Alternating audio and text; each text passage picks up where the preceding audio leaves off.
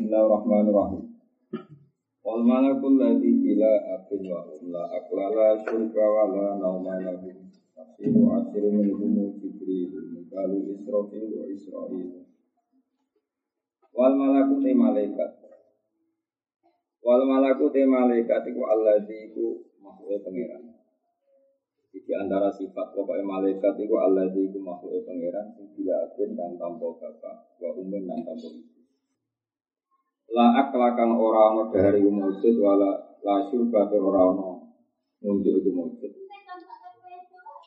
La akla no dari wujud wala syarba wala syurga samini. Orang no wujud itu wujud wala no malah orang no turu itu wujud lalu wujud orang malaikat. Malaikat itu makhluk yang sifat dasar ini tanpa bapak, tanpa ibu, tidak makan, tidak minum, tidak apa. Allah, kalau Jibril bin Sopo. Kalau malaikat bangkong ya rawon apa? Mana? Malaikat apa? Bangkong. Tafsilu asyirin utawi tafsile sepuluh. Itu tafsil yang baru dimengerti. Ini pun setengah saya malaikat Jibril itu. Mikalu lan Mikael. Kira gitu. Wa Mikael. Wa Mikael. Mikalu lan Mikael. Israfil lan lan. Mungkarun mungkar, nakirun dan nakir, warabikun dan rokib, wakada atibun malaikat, atib, malikun malik, waridwan dan malaikat ridwan. Istada kang nganteri sopa ridwan. Saya nganteri dalam daftar malaikat. Jadi malaikat yang perlu dikenali bukan jumlahnya nopo. Sepuluh, tapi bukan berarti batasi kalau jumlah malaikat hanya nopo. Jadi yang wajib dimengerti ini dan malaikat kalau diceritakan Allah salah ya, itu malaikat sing awamul malaikat, bukan malaikat sing ada nama. Ini malaikat yang punya nama jenis yang kitabmu malaikat asal. Nah, memang ada namanya. Ini malaikat khusus ya, Jibril, Mikael, Israfil, Israfil. Ya ada malaikat sing awamul malaikat.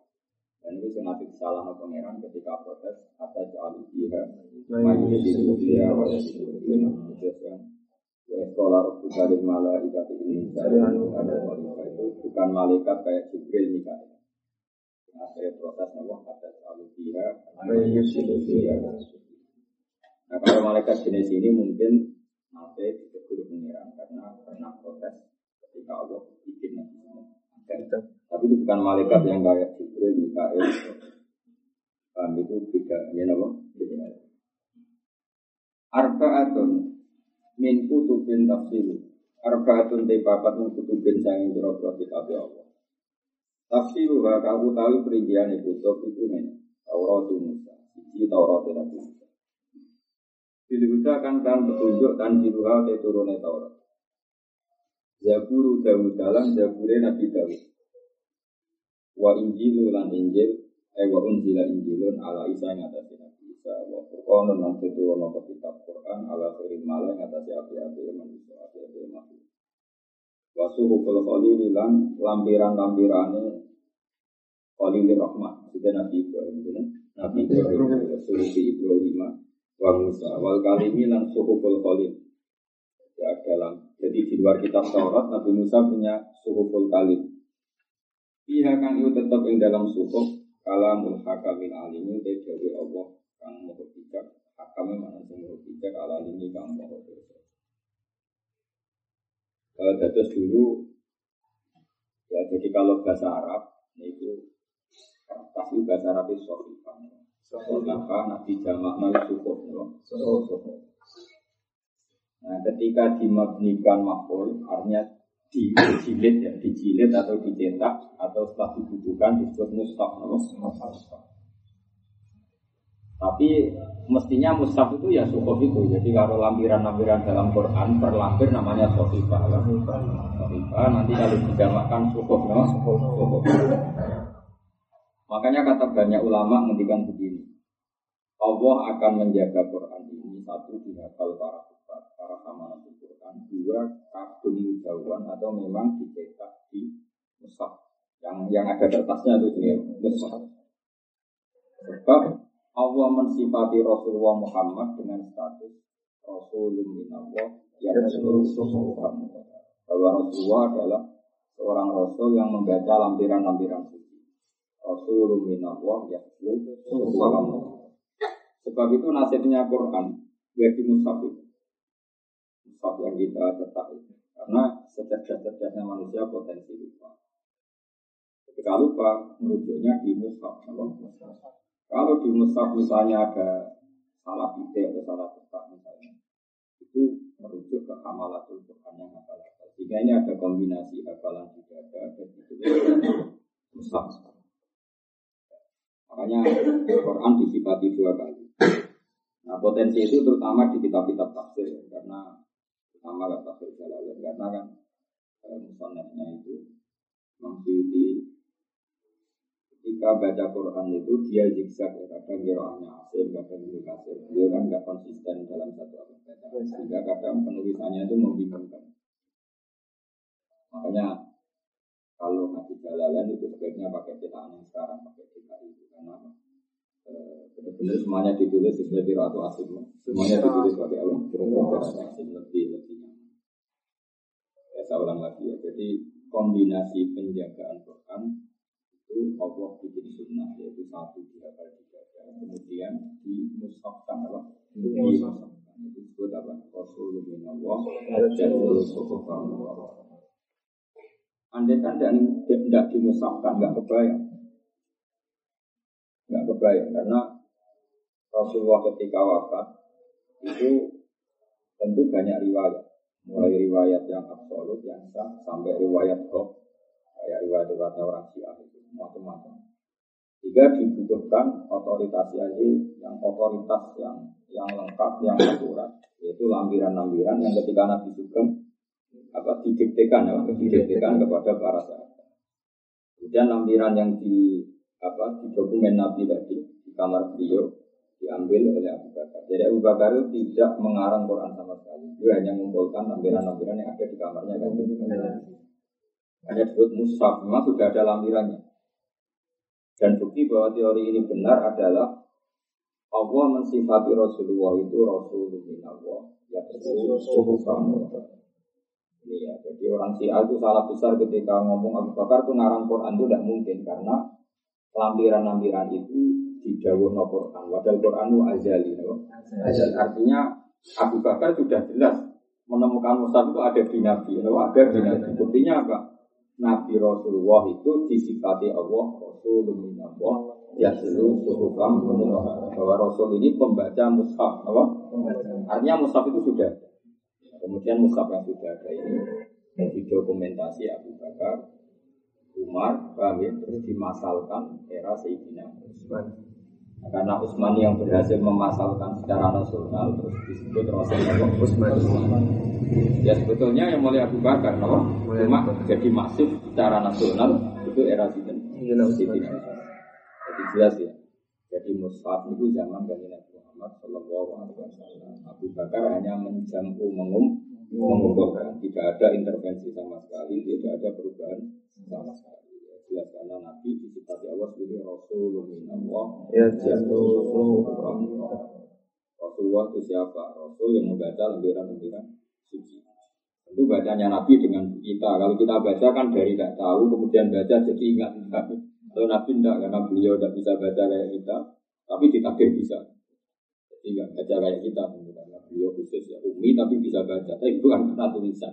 Rasa takut caranya biar kira Nabi tetap. Kalau itu waktu kali aku melarat caranya juga, ya raiso mikir orang orang juga kok takut. Jadi rasa takut bahwa yang Rasulullah Allah, ya itu Waktu lu matis kabeh ini perkara atakan teko di iklan atakan rawu di iklan masuk ke Rasulullah Rasulullah. Iku pahak sih.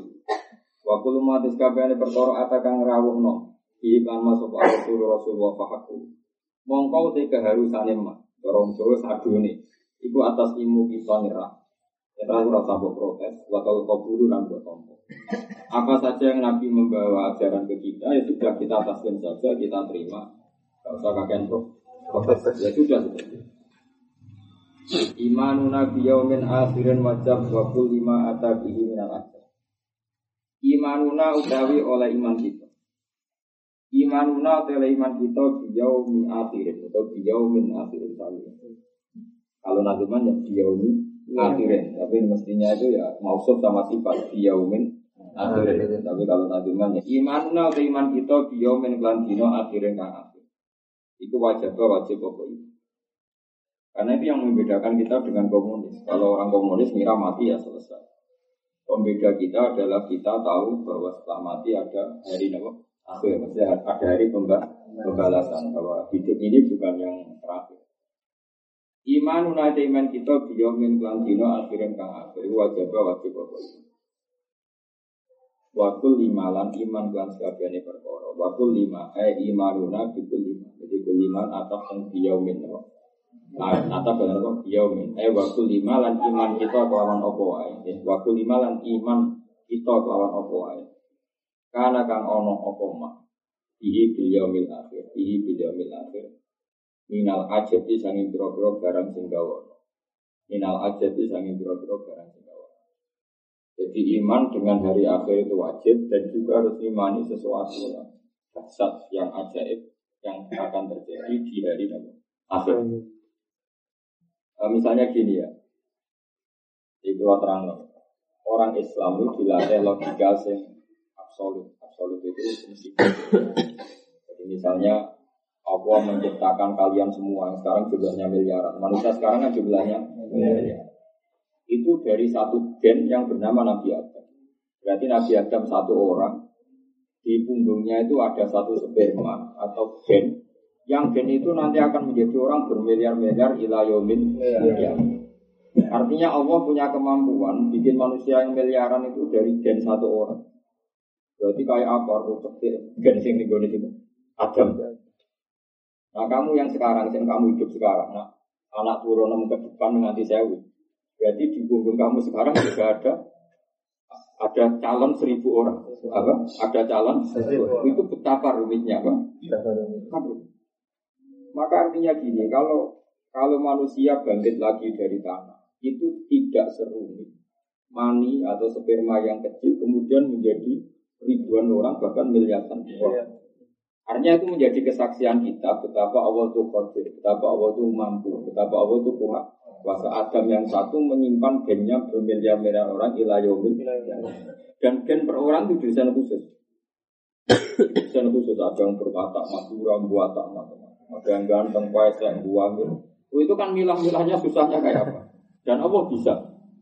Nah dengan reputasi Allah yang seperti ini harusnya tidak mengagetkan ketika Allah disifati mampu membangkitkan orang dari kubur. Harusnya. Nah ini pikiran normal, apa? Pikiran normal. Nah yang tidak normal yang apa? Ya yang PKI, yang komunis, yang meragukan hari kebang kita. Tapi orang komunis atau orang kafir Mekah zaman itu malah Muhammad kuana. Masa orang sudah jadi anak kemudian bisa bangkit lagi. Mereka malah bilang Muhammad yang aneh. Kata Allah, wa in ta'jab fa'ajabum qawlum aidha bitna wa kunna turaban inna la fi khalqin jadid. Yang aneh itu mereka. Allah yang punya reputasi seperti itu dibilang nggak mampu itu otak yang aneh. Itu kan ibarat gini ya, ada teknologi Jepang bikin mobil itu canggih, bikin pesawat canggih. Kemudian setelah mobil itu hancur, terus kamu bilang gini, produsen mobil ini tidak bisa bikin mobil kayak gini lagi. Itu otak aneh apa enggak? Aneh, aneh kan? Mobil sejelimet itu punya kecepatan seperti itu, ada AC-nya, ada apa macam-macam lah. Kemudian dengan segala kecanggihan teknologi, setelah kecelakaan hancur, ada orang komentar, ini produsennya nggak mungkin bisa bikin seperti ini lagi aneh kan? Aneh, aneh kan? Sama. Manusia dengan segala kecanggihannya. Matanya bisa melihat urat-uratnya aneh, bisa ngelola apa saja. Kemudian setelah hancur, ada orang komentar, pembuatnya ini nggak bisa bikin lagi, itu aneh kan? Nah, makanya kata Allah, yang aneh itu mereka, bukan bukan Islam yang aneh itu. Makanya komunis itu makhluk aneh, wah. Pangeran ngendikan apa wa inta ajab aidha kunna rokan Jika sama-sama aneh Pasti aneh itu dianggap nyeleneh tidak benar Justru aneh mereka. Karena apa? Menfonis produsen manusia Yaitu dalam hal ini Allah Tidak mampu menciptakan lagi dengan reputasi yang panjang Terbukti bisa menciptakan. Karena di produsen mobil terbukti panjang bisa menciptakan Canggih Kemudian sekarang saat kamu komentar Produsennya gak bisa bikin lagi. Itu kan aneh apa? Makanya, tapi tadi malah orang komunis bilang Nabi ya yang aneh itu. Hanya caranya iman gimana? Caranya iman adalah terlatih terus Ya, beriman ngelatih terus kudure Allah, apa? Ya caranya gampang, pakai ayat-ayat yang gampang saja. Misalnya inna wa la yastahi ayat riba masalah maka Allah itu bisa bikin nyamuk. Kayak apa nyamuk itu kecilnya? Sudah kecil nyamuk itu ya punya telur. Terus kecilnya kayak apa? Terus punya jantung. Jantungnya seberapa kecil? Jantungnya punya urat. Lalu uratnya seberapa kecil? Kayak apa rumitnya bikinnya? Malah kok ceblek terus. Sebetulnya itu mitra angen-angen, apa? Mitra angen-angen. Ya coba. Saya berkali-kali ngaji bilang, kalau gajah itu cara menuso itu sok kuat, itu jadi iso lah bayangnya gawe gajah. Karena besar, besar, jantungnya bikinnya besar, bikin ususnya besar. Misalnya kita disuruh mahat gajah itu lebih gampang karena dari batu yang besar kita aja oke kon ngei pahatan nyamuk. Lagi gawe waktu kecil-kecil itu sudah pusing gak? Apa? Gak usah gawe so bernyawa, pahatannya saja. Makanya Allah mengingatkan kita, sungguh kekuasaan saya itu terbukti saya bisa bikin nyamuk. Allah nggak pakai contoh gajah tapi nyamuk. Karena nyamuk tadi sudah sekecil itu punya jantung, punya paru-paru, kemudian paru-parunya punya urat. Paham ya? Masih paru-parunya punya kuman, kuman itu ya makhluk hidup. Lebih kecil lagi. Kumannya punya jantung, punya kecil lagi, punya urat. Paham ya? Wah itu kayak apa? Jadi kalau kamu baca Inna wa la yastahi ayat riba matalam ma'raudukan sama Kayak apa kekuatan mujizat Quran? Jadi Allah membuat contoh kemampuannya itu begini. Kayak apa? Dengan reputasi gaya nyamuk saja bisa. Masa mengembalikan manusia seperti semula setelah mati dari tidak bisa tentu pasti bisa. Dengan reputasi seperti itu pasti bisa. Maka yang meyakini tidak bisa itu yang orang Allah yang orang orang jadi yang disebut wa inta ajab yang aneh itu mereka bukan kita kami itu nabo imanuna biomin akhir wakul lima karena tentu kita latih terus. Ya kita latih dengan nador. Di malaku di samawati wal itu ling dulu ada di samawati wal kita berpikir terus. Apa yang terjadi di langit ini? Yang terjadi adalah semua bukti pertunjukan kekuasaan Allah Subhanahu wa taala. Yang disebut apa? Ya tanazzalul amru bainahunna kita alamu anna Allah ala kulli syai'in qadir wa anna Allah qad ahata bi kulli syai'in